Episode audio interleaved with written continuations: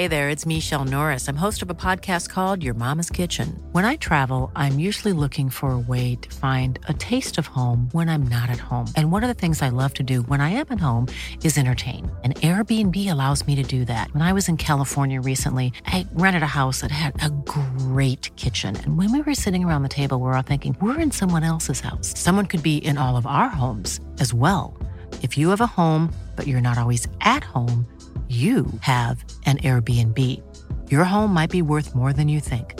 Find out how much at airbnb.com/slash host. One size fits all seemed like a good idea for clothes Nice dress. Uh, it's a it's a t-shirt. until you tried it on. Same goes for your healthcare.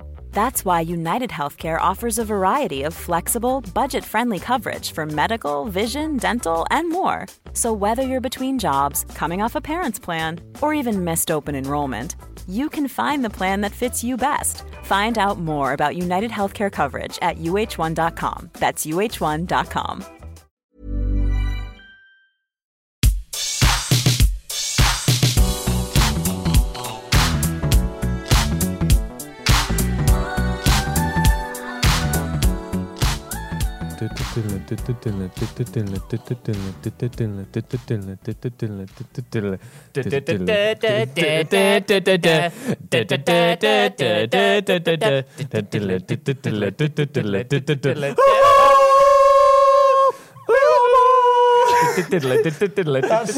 I mean, we could do a whole podcast of that, which, you know, if by special request, maybe we will as a Christmas single. But for now, welcome to the WhatCulture Gaming Podcast. I'm your host, Scott Tilford, joined by Ewan Patterson.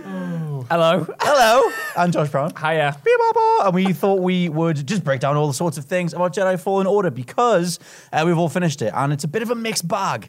Um, so we've kind of wrote down a bunch of different talking points in general. You know how these things go. It's a spoiler cast.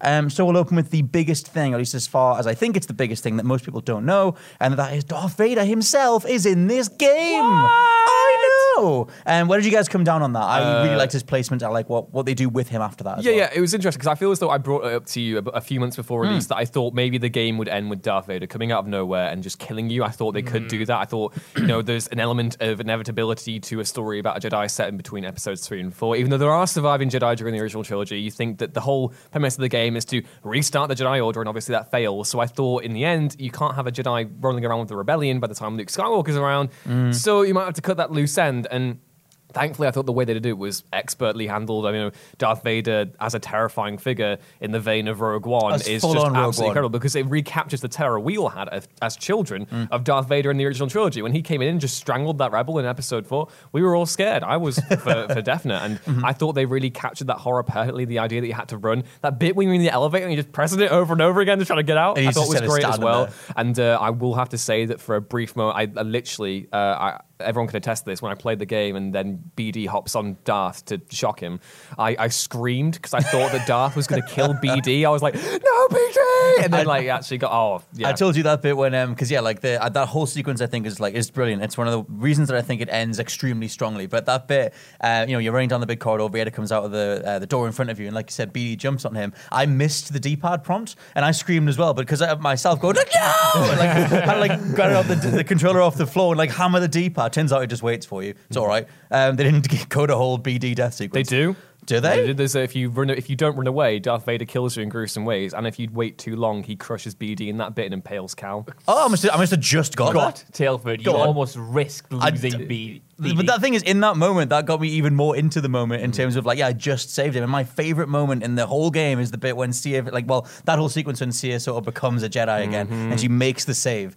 Um, just, I, I love like hero save moments anyway, full on Han Solo style. And I love that she flips into the scene and then just like fi- fends off Vader That bit where he, he, he tosses her like nothing though. I Mhm. was Yeah. like, "Ah!" Like, I know. I think it's because they do a great job of like, like like like you said, like reminding you of how powerful Vader can be. And obviously, in recent memory, we have Rogue One to pull from. It was very much playing that sequence of being one of those people, just running away from him as he's this infinitely powerful dude. Um, Josh, what do you think of the whole thing? Uh, it was awesome. I want it You on went as- record. I want, it on, I want it. it on record, right? That Yeah. Scott Tilford accidentally spoiled this for me I did. the other day. I got a little message First saying, time in my life I've done this. "What about that Vader party?" And I was like, like the meme of the guy blinking, thinking, "What, what, what Vader part's got?" And then about half an hour later, I got to it, but it didn't dull the impact because Okay. obviously my mind was racing when you mentioned this, and Mm. I thought the same thing as you, and I thought this story is a bit suspect. Something's going to have to happen to cut ties with this, you know, pursuit of rebuilding the Jedi Order, and I Mm. thought maybe it could be a cool Rogue One moment if Vader did turn up and just absolutely kill everyone. I'm pleased they didn't do that though, because I Right. think they managed to have their cake and eat it too. They got to finish that story in a sort of satisfying way that made sense, but because it was on Cal's terms, that gave that character more agency and a more satisfying arc. Mm. But then he still managed to nail the, you know, intensity of Vader, him coming after you and you not being able to fight back. I thought that was awesome Mm. when it first throws you back into control of Cal and you sort of expect a kind of boss fight, or at least I did. Yeah. I was a bit bit sighing because I didn't really want to fight Vader because like, there's only one way that can turn out. But I thought, with, like by making him essentially sort of you know like a slasher villain, Mm. I thought that was really interesting you know take on the character. And I like Vader in Star Wars games. I love the first mission in The Force Unleashed when you get to be him as this slow wrecking presence, and then him as sort of like this all powerful monster movie. Essentially, I think that's just a great way. Mm-hmm. That to, seems to be one of the ways that they're going with him. And obviously, like playing off Rogue One, it's the same kind of like setup for that character. And that gave me because I thought Cal was a bit of a mixed bag. I thought he totally was like serviceable for what they wanted him to be. Um, and one of my favorite Cal moments was the bit where Vader just says like, "I recommend you flee" or something like that, and then Cal just sort of like ignites the saber and says, "Yeah, probably." But he just he just wants to fight anyway. I love how much it's just that you know embodying the heroic side. It's weird for me because I was I was kind of going to and fro through Cal for most of the game. Mm-hmm. I thought. On one hand, you know, on the surface, he is just another stale pale Jedi with the blue lightsaber in between episodes three and four. That's not ne- necessarily anything unique, and given that the game takes so much from A New Hope, as we already know, Mm. it was it, it could have been a little bit iffy. But I thought Respawn did it very well. Not that I think that the game absolutely had to have Cameron Monaghan be this Jedi. I think he does well in the role, Mm-hmm. but they could have done any character, and they could have done because the most interesting thing about Cal is the PTSD element and. Um, the way they really have Order 66. Actually, you know, there's very, we've seen a lot in media these days where you take a very literalist approach to stuff that's happened in cinema or like an event in a fictional narrative. And mm. then they take that and say, well, no, wait a second, let's pause for a second and kind of process what that event would be like to live through if you were actually a Jedi during the Purge. And mm-hmm. what would it be like to lose your master? What would it be like to be on the run and be a fugitive your entire life? And I thought they nailed that very, very well. I thought Cal was great. And I think the thing that really hammers it home to me is that in the little moments he has with BD1, they're back and forth. They've both lost something. BD with mm. obviously his memories in, in Eno Cordova, mm-hmm. and then Cal with his entire life beforehand. And the way those two bond really anchored the story well for me, I thought, Yeah. despite the fact that it kind of does get middling in certain places. I thought those two as a duo are great. And then Cere obviously came into her own towards the end. I would have liked to seen a little bit more Greez, um, but Mm-hmm. I apart from that, yeah. The, yeah, because considering how immaculate the cutscenes are put together and the acting and like there is a lot of emotion in the in the back third, like in those back sort of cutscenes.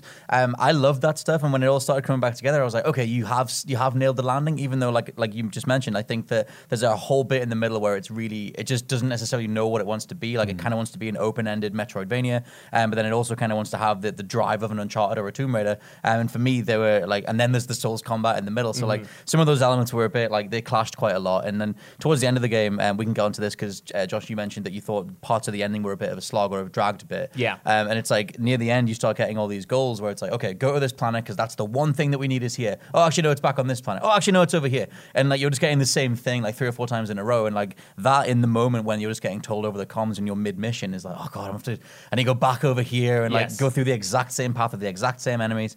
Um, and I thought that was the one bit where it, it was maybe at its weakest. Me too. I just want to quickly touch on what Ewan said there about Mm. the Order 66 stuff because I love this story so much because I'm not really a fan of like, you know, the expanded universe or anything. I'm sure it's all really great, but it's not just seen any of it It's either. just not for me. So I, only You're go both by, you bad. know, I know I'm a bad Star Wars nerd, but I only go by the movies. But Order 66 in Revenge of the Sith, it's always been presented as this kind of obviously tragic thing, but it's very quick and it's very clean. Hmm. And I like that this has sort of made me rethink that part of the universe in a way. It's dived into it more deeply and it has sort of, you know, changed my outlook on the films to an extent, Yeah. which is what great sort of, you know, interim stories like this should do. So I commend it for that. But at the same time, yes, Scott, I did Mm-hmm. Hi. find the end, or at least the second half of the game, quite lacking in terms of potential stakes or scale. Mm. The- it, yeah, yeah, it opens on that great sort of train sequence that has it's so visually interesting and it's so unique. And then you get the part where you're climbing up the. Let me get this right. What is it? Is it AS? ATS? AT-AT. AT-AT. Yes, yeah, I'm on you're climbing up. Yes, Yeah, yeah, yeah, climbing yeah, up the AT-AT. AT-AT. and It's really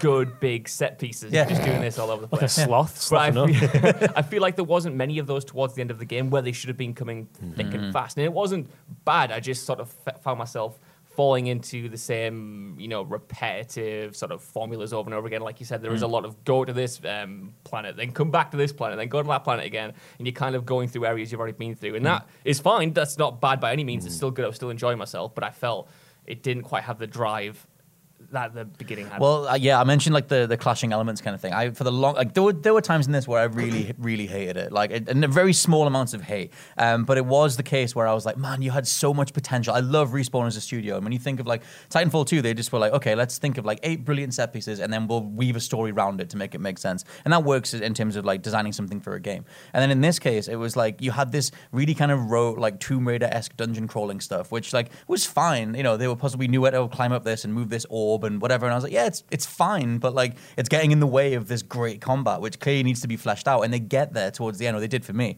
um, especially to the point where after you get the split lightsaber thing and you charge the underwater base, that was when you finally had a full repertoire of abilities and enough enemies to make have fun with it. Where it was like you know force push this guy, choke this other guy, throw the lightsaber at the next guy, or whatever. And like that's the sort of stuff where I was like, man, this is brilliant, and I wish you had this earlier in the game.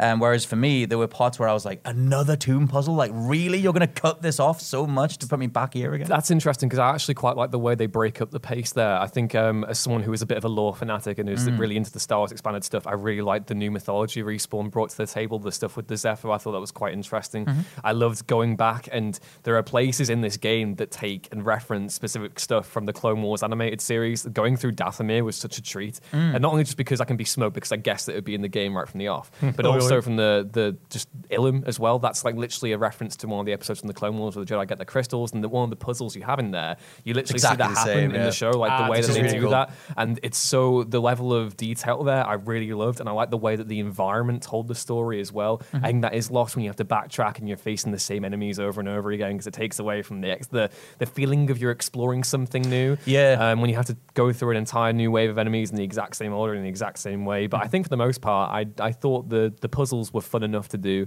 um, and it helped make the it helped emphasize the combat. I thought you know, any other Star Wars game, there's a danger that you could have an over choreographed flippity doo dah, flippy thing going on. But Respawn really kind of, like, I think you mentioned this in the last podcast, you did the, the sequel trilogy esque balance between the prequel combat and the original trilogy combat, where it's slow and considered, but still artful in a way. Mm. And the way that they break up the, the violence, I thought, was made those moments feel more impactful. That's a great me. way to put it. Yeah. Yeah. I think I would agree as well because one of my favorite moments in the game came right towards the end where I should have been barreling through the main story, but I decided to go back to Zeffo to I did all that. go to the place where Yeah. like it's like the down ship and stuff. I The Venator, finally- the yes. mystery, Yep, yep, is yep, so I good. could finally go underwater, and I realized when I was checking the map there was a, a place I hadn't explored, and I thought "Oh, I'll just check that out. And I got to that cool like new dungeon essentially mm-hmm. that's so big and told such a great story, was so visually interesting. I thought, oh, you know what, this is good. this is really good. I love this Uncharted tomb raiding kind Right. of stuff, and the combat's great as well. And I do think there's a way to sort of mesh both elements together. And mm-hmm. to me, that area was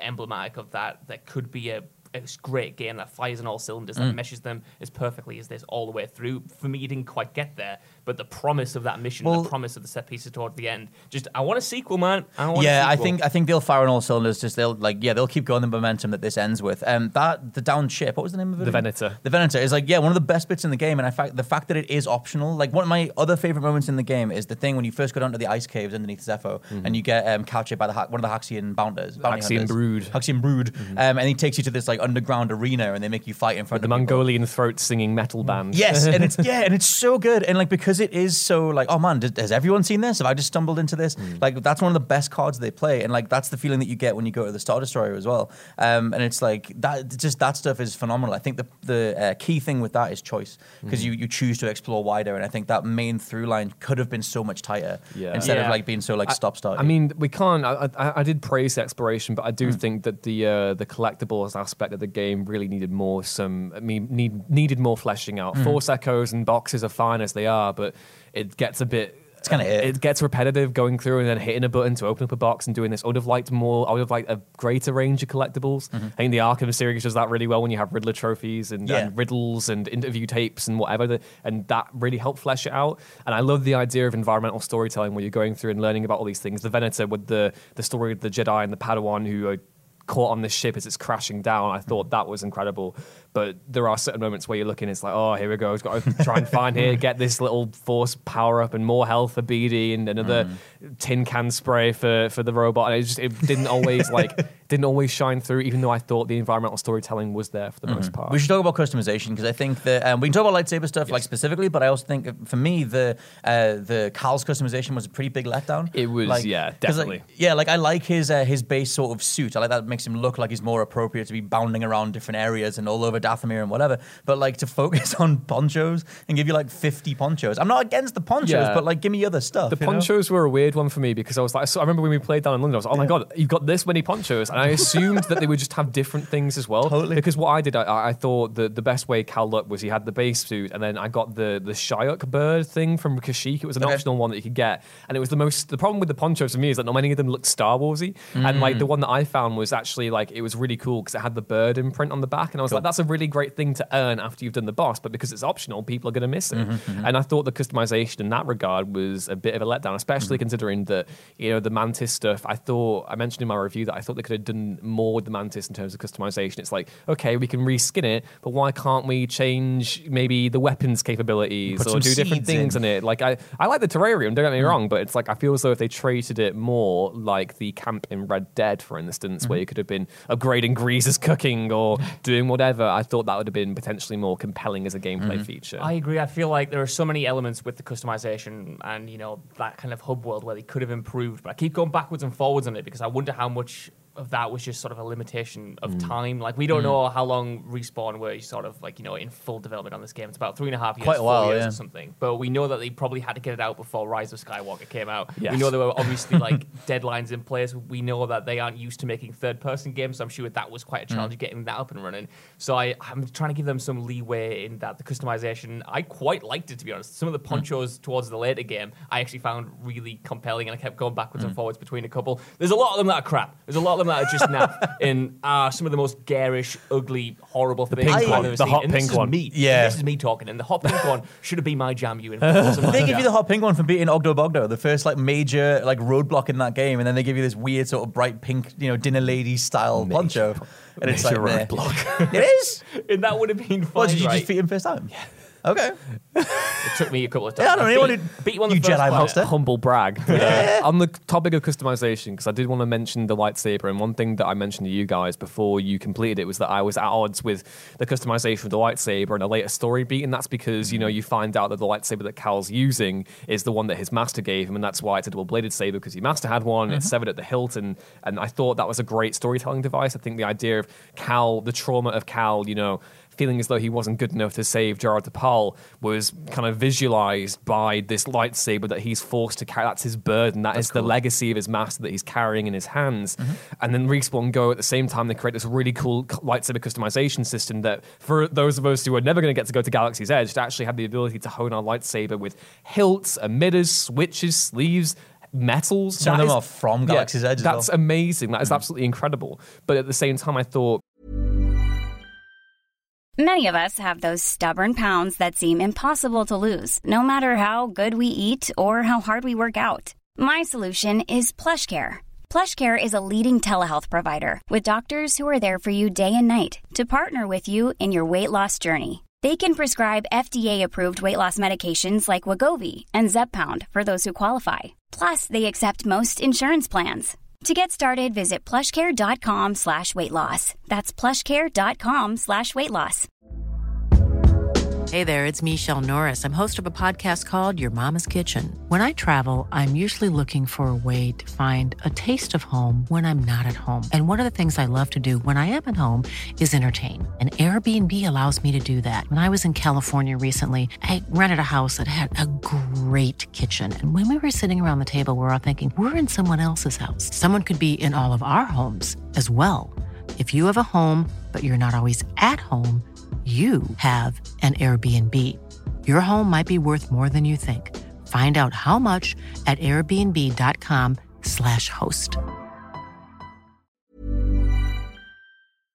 This podcast is brought to you by Indeed. If you need to hire, you need Indeed. Indeed is your matching and hiring platform with over 350 million global monthly visitors, according to Indeed data, and a matching engine that helps you find quality candidates fast. And Indeed doesn't just help you hire faster, 93% of employers agree Indeed delivers the highest quality matches compared to other job sites, according to a recent Indeed survey. One of the things I love about Indeed is that it just makes hiring all in one place so easy because you just get unparalleled access to job seekers. Plus, listeners of this show will get a $75 sponsored job credit to get your jobs more visibility at indeed.com slash WCG. Just go to indeed.com slash WCG right now and support our show by saying you heard about Indeed on this podcast. Indeed.com slash WCG. Terms and conditions apply. Need to hire? You need Indeed when that lightsaber gets broken in the vision on Dathomir, and then you go all the way to Ilum, which is a great segment, and you get all those new lightsaber crystals. Um, I did feel as though it felt a little bit redundant as a moment, given that for most of the game I'd been customizing my lightsaber, Mm. and it didn't feel as though it was. It, it frustrated me because on one hand it's a lose-lose situation because mm. if you don't if you hold back that great customization until that point in the story you've basically wasted a really good feature mm-hmm. um, but at the same time i thought the narrative would have really helmed in on if it really really made an emphasis of this is your master's lightsaber this is your burden that you're carrying and that's why cal's so unconfident and whatever mm-hmm. that would have been really cool It's weird because I, I didn't have that much of a thematic connection to the lightsaber itself. It was mm. more that I I never emphasize it Yeah, exactly. And like, yeah, I get the the role in the story. Like, I get the thematic. I get the thematics to it. But like the um, yeah, it's when I like the fact that he had to make his own one, even though I thought gameplay wise that bit was like you know kind of pace killing. Like, I like that tomb, but I like that when you know he, when you come out of there, you learn the double sided, the double. Um, you know, The split one saber. split saber, yeah, and I like that as well. And I think that that's the bit where the game kicked into high gear for me, where I mm. was like, "Yep, I'm full on Jedi, my own saber, purple saber, and I'm just That's what I wiping mean, everybody the out." my own saber point. I think it mm. if that was the point where you created your own saber and you distinguished your version of Cal as coming out of that ta- that tomb,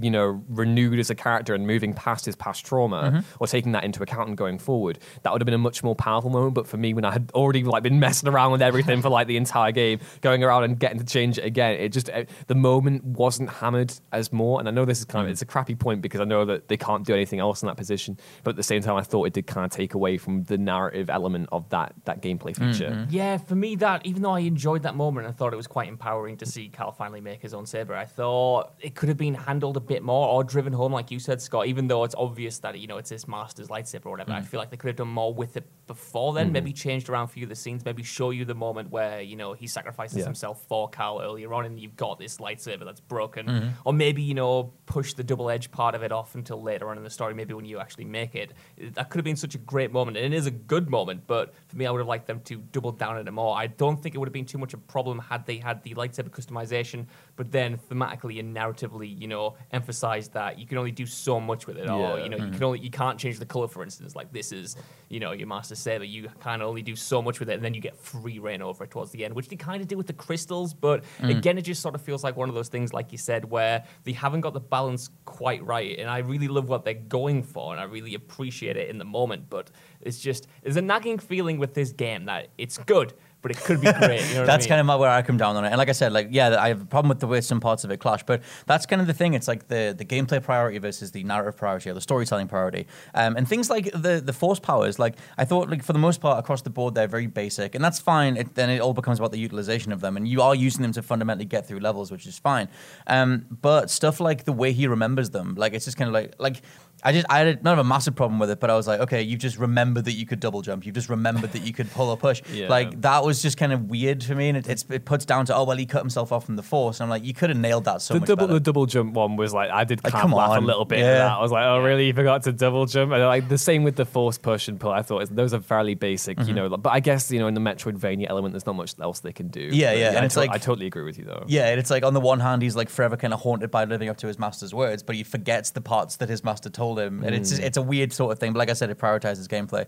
Um, speaking of that as well, like I guess in terms of some of the level layouts, the bit when you go up the is it the mine tree at the top of Kashyyyk? Yeah, the, the tree. yeah, big I old tree. I forgot what the tree's called. The Crash Bandicoot level. The bit when that's the thing when that bit became like super gamey. That was another bit that stuck out to me when you were like bounding between these like super bouncy flowers and then you're sliding and jumping and bouncing again. Yeah. And I was like, what have you? What are you making here? Like that kind of lost me a bit. It's interesting 'cause I wanna- I want to know what you think about this unit because I talked to Ben Roy about this. I know he didn't like that bit, but I quite enjoyed climbing bouncy that bit. tree. I thought it was visually interesting. Visually I, I like yeah. I like bouncing around. I thought it was quite an arcadey sort of way to break up the combat. For me, that was that was fun. It was silly fun. Yeah. but I thought it worked. I liked it, apart from those grotesque, slithering plant things that edge slowly towards it. Like I can deal with the spiders. I can deal with the spiders, but those gross, slithery plant things that are going, yay!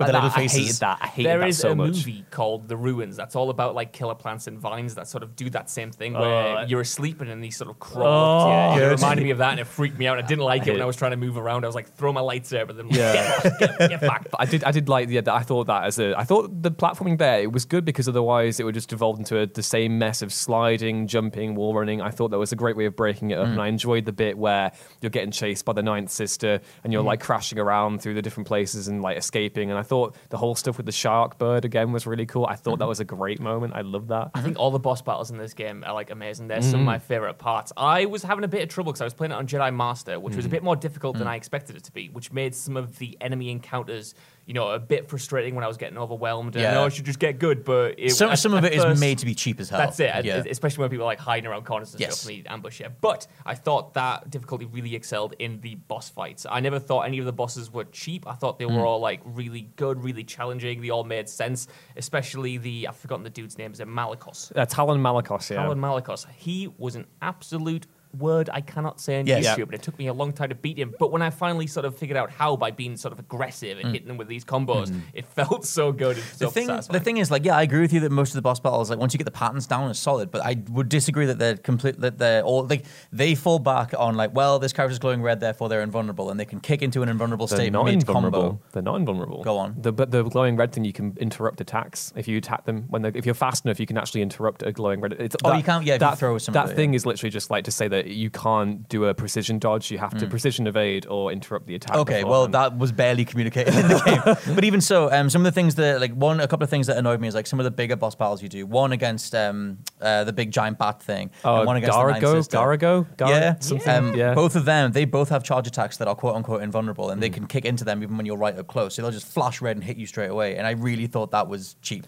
because it was just like if you telegraph this through any animation, I would have reacted. Mm. The thing it. is, I think I never felt as though any defeat that I had, I never felt as though it was unfair. Weirdly, I think the Mm. problem with that I've had is that I've kind of not really played too much Souls, Bloodborne, whatever. I've I've kind of when I've been playing games, I've been kind of sick of the fact that the uh, studios really focus on empowering you as a player. And I think empowerment is fine, but you need that element of challenge. Mm-hmm. And there was nothing more. One of the most gratifying experiences I had this year playing a video game was fighting Taron Malicos, getting my ass kicked the first time, getting really annoyed that it puts to the back where you have to fight his two little Checkpoint thugs sucks. again and then go all the way back and fight him. Mm-hmm. Um, but when I got him the second time, I was like, oh wait, I've actually learned something, which Yeah. is like I think that's you secretly love Souls. yeah, yeah, which is of this. that's just, uh, Bloodborne. I thought was too cheap. I think, I think the thing with Fallen Order is that I never felt as though it was cheap in places. I, weirdly, I did for the enemy placements around the corner. I Oh, did yeah. for the spiders, the crabs, and the rats that just burst out But the to be fair, Oh, they- oh, the, the exploding spiders were annoying when they just leave behind a residue. But when the guys coming around the corners, I just learned to just keep my block up as I was Yeah. walking around because I thought that and every time I was presented with a threat, I felt as though I had the the choice to actually adapt to it and yeah, it into account. that's why I like the um the the bat boss because Mm. I was getting annoyed by his uh you know unblockable charge attacks at first, but then it encouraged me to experiment with the force powers, and then I Mm. unlocked some like secret like tips and tricks the game doesn't tell you by you know Check out the I video. kept freezing him in place in place and then hitting his head, which took off a load of damage. Yes. And every time he was running towards me, I would freeze him then and try Mm-hmm. to get around him and stuff. So there was always ways, at least in my eyes, for me to get beyond those sort of you know flashing red Mm. charge attacks like there was another boss i can't remember who it was but every single time they jumped up for one of those if i used the force pull it would put him in like a really vulnerable state Yes. so I could Oh, yeah. uh, assault him like that that way and it took off a big chunk of health and it was just finding those tactics by like feeling your way through combat Which and is- trying new things which i thought was really cool and rewarding like yeah, you yeah, which is like a very Sekiro thing. Like when you realize that you can defeat Madame Butterfly by knocking her out the sky in Sekiro, like things like that. That stuff's great. I don't think that they do a great job, like I said, with restricting you from so many powers until near at the end, they don't do a great job of saying like, here's this sandbox of potential that you can play with. they don't nearly give you enough force. I feel a lot of the time. I felt Yeah. I felt um, I like the idea of being a Padawan and still learning my way around, but I did feel as though it's like, oh, I've done two heavy attacks, I'm all out of force. I'm Yeah. like, that's, I thought that was a little bit You're waiting for one thing to re- restore Yeah, scene to one more thing. Yeah. Once I got the upgrade towards the end where BD's um, like stim pack Yeah. up, like get your force back, that changed the game. I was just cursing that that wasn't in earlier on, so I could finally experiment with. I wish of one these of the uh, skill tree upgrades was for him just to sort of like cleanse his mind for a sec while you're blocking or something and get Mm. a little chunk of it back or something like that. Because the force powers are what ma- what separate this from just being a Souls clone. And like Mm-hmm. for me, that was like I said was the most fun at the end when you're juggling all of that stuff. Um, we might as well just end on like sort of like sequel thoughts. Unless there's anything else you want to bring up about the game in general. Um, no, I thought uh, one thing I kind of mentioned again in my review is how great the uh, the clone the, the the visual metaphor of Bracca was. I thought the, the Clone Wars influence on this game was great. I thought that was the, the the thing that I love about this is that it kind of shows Lucasfilm Story Group at their best when everyone's firing and everyone's all the cogs are turning in one place. that all adds to one place in, in the end. And I thought the idea of you know uh, when this game was first announced, I was very frustrated because I thought another game set in between episodes three and four. Okay, well we've already seen this in Rebels, we've already seen this in this book, this novel, this comic, whatever. And then the fact that they said it's so close towards the beginning of the Empire's reign, I think five years after Revenge of the Sith, I thought they pulled a masterstroke there because they had all the influence of the Clone Wars going through. They got all the voice actors back to reprise those roles, which was great. Um, I thought that was really interesting. I thought setting a game closer towards the beginning of the Empire was far more interesting than if they just set it towards the the end, you know, closer towards more of the uh, Rebels and Rogue One time period. So I thought they nailed that down, and I really, really Because liked that does that. seem to be something that they're doing going forward. Like the Kenobi, whatever happens with Mm. the Kenobi movie is going to be set in there, and it's like that always seems to be their big, like, perfect Venn diagram of Star Wars banter because they get to have all the sort of technology from episode from the early stuff, and then go into the more sort of ragtag stuff of the later movies. Yeah, I would agree with you in that uh, we've had, even though I, like I said before, I haven't really delved into the expanded stuff. I played a lot of games that have been set between this period or whatever, and like read a lot of stories about like this period. It's always felt kind of like, like you said, a, a banter period where, for me, I've never had something.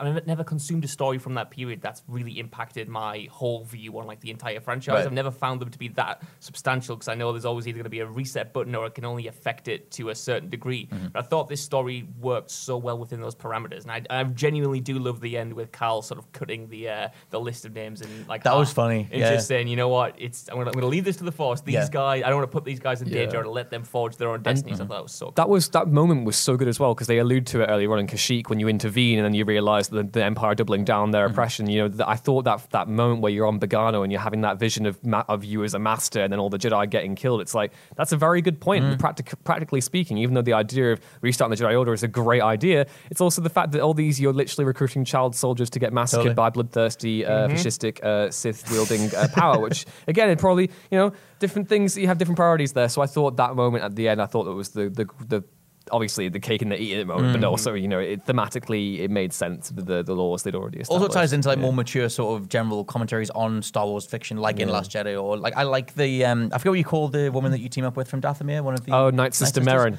Yeah, Merrin's great, and like she's one of the first people who says to uh, Cal, "It's like, well, who do you get? Why do you get to decide that these people are completely safe and everything, but you're going to pull them out of here and put them in the Mm. firing line?"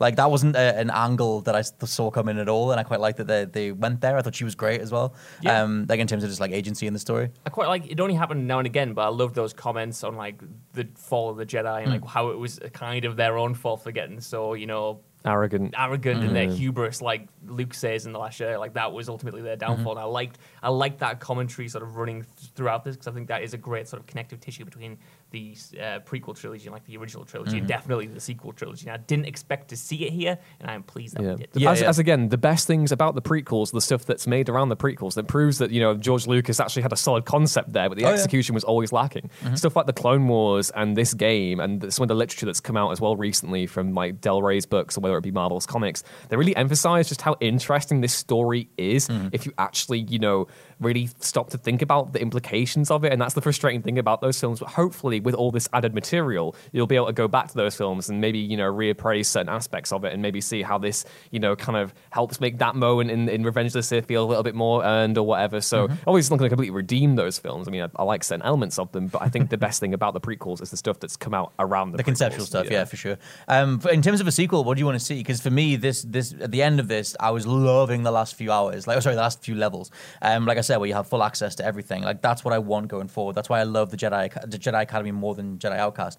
Um, and I just want like a like I said, a sandbox of potential, something like a, the Psi-Ops games or Second Sight or whatever. Give me a bunch of physics based powers and let me throw dudes around and cut them in half and whatever. Um, so for me, I don't care necessarily where the story goes, but I want the combat to be more at the front of it. I want to have more fun with the combat more consistently and less puzzles for me. Yeah, I feel though it's weird. We talked about them having their cake and the eat moment there, where they have to close up this thread. But because the fact that they haven't closed the thread presents more challenges because there isn't the inevitability element again. You know, not to spoil Star Wars Rebels for you, but the Jedi in that in that show, you know, Kanan he dies, Ezra goes missing for ages, as mm. does Ahsoka for a while. So none of the Jedi in that show end up actually being around by the time Rogue One or A New Hope actually starts. So mm-hmm. that's that loose end effectively closed off. If you continue these guys' adventures, eventually something has to unravel. Mm-hmm. And I'm curious whether or not you know they considered their, their their story ended here, which I don't think they do because I think the ending clearly tees um, up for more adventures in the galaxy. I think you could probably do something not so much irreverent as much as it is free spirited, where you could have them battering around with Greez and Night Sister Merrin and doing all sorts of different things in the galaxy. Um, but maybe the, the the thing that might be a better choice to take would be to have a different era Star Wars game and apply the mm. lessons you've learned here and do it mm. there. I don't think that's what they're going to do. If But that's only a- because for me, thinking logically, I find it difficult. I, maybe that's maybe that's their end goal though. Maybe they want to kind of continue with these guys and then just crush all our hearts like a third Maybe. game or whatever. I'd like to see that. To be fair, I was gonna say if they did like an academy style thing, they could just jump forward, make Cal the teacher, and give you someone else, and then that mm. would be a way to sort of carry forward whatever his Yeah. influence is. But Again, the risks of the whole three or four.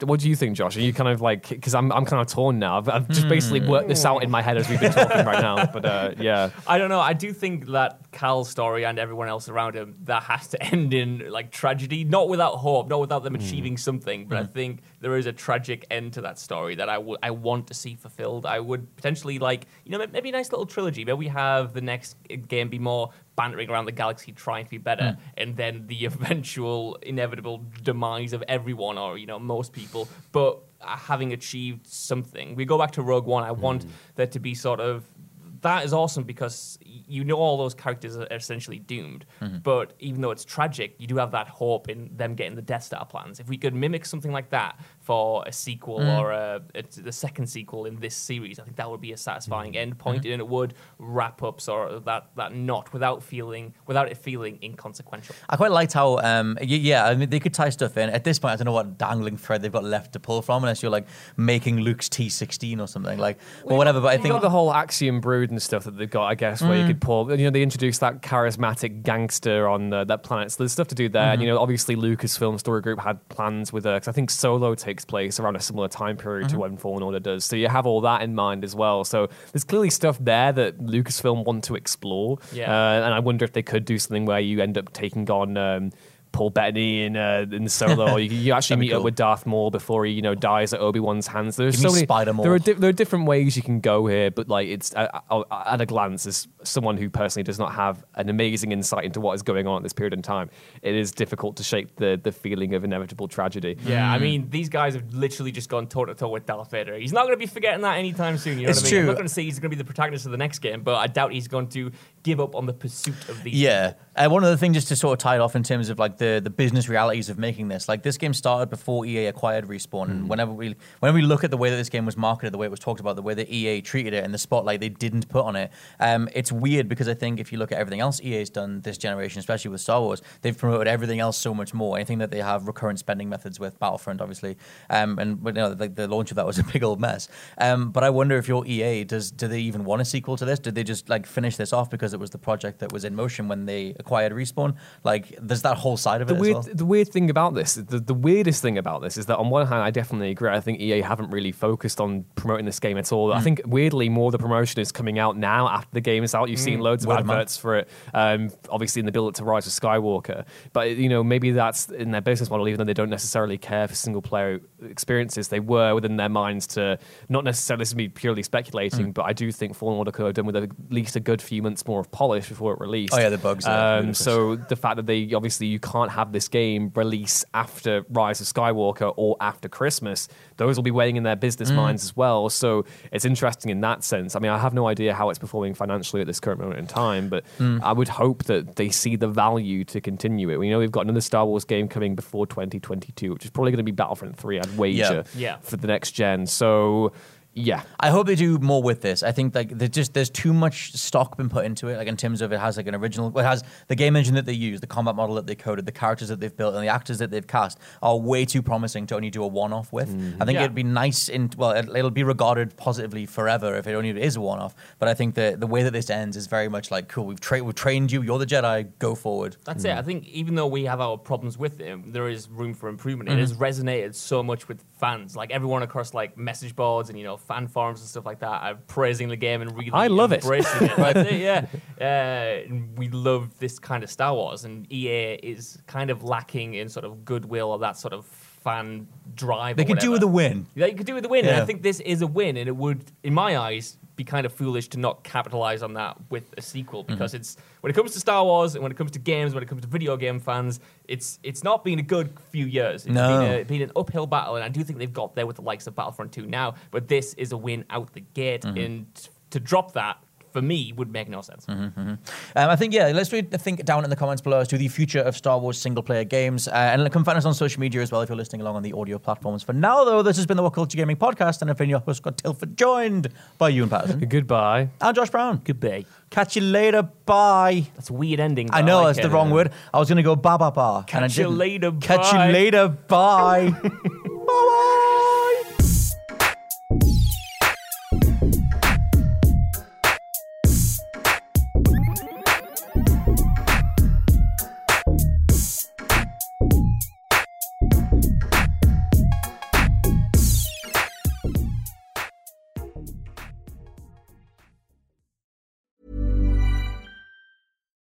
Hi, I'm Daniel, founder of Pretty Litter. Cats and cat owners deserve better than any old fashioned litter. That's why I teamed up with scientists and veterinarians to create Pretty Litter. Its innovative crystal formula has superior odor control and weighs up to 80% less than clay litter. Pretty Litter even monitors health by changing colors to help detect early signs of potential illness. It's the world's smartest kitty litter. Go to prettylitter.com and use code ACAST for 20% off your first order and a free cat toy. Terms and conditions apply. See site for details. When you drive a vehicle so reliable it's backed by a 10 year, 100,000 mile limited warranty, you stop thinking about what you can't do and start doing what you never thought possible. Visit your local Kia dealer today to see what you're capable of in a vehicle that inspires confidence around every corner. Kia, movement that inspires. Call 800 333 4KIA for details. Always drive safely. Limited inventory available. Warranties include 10 year 100,000 mile powertrain and 5 year 60,000 mile basic. Warranties are limited. See retailer for details.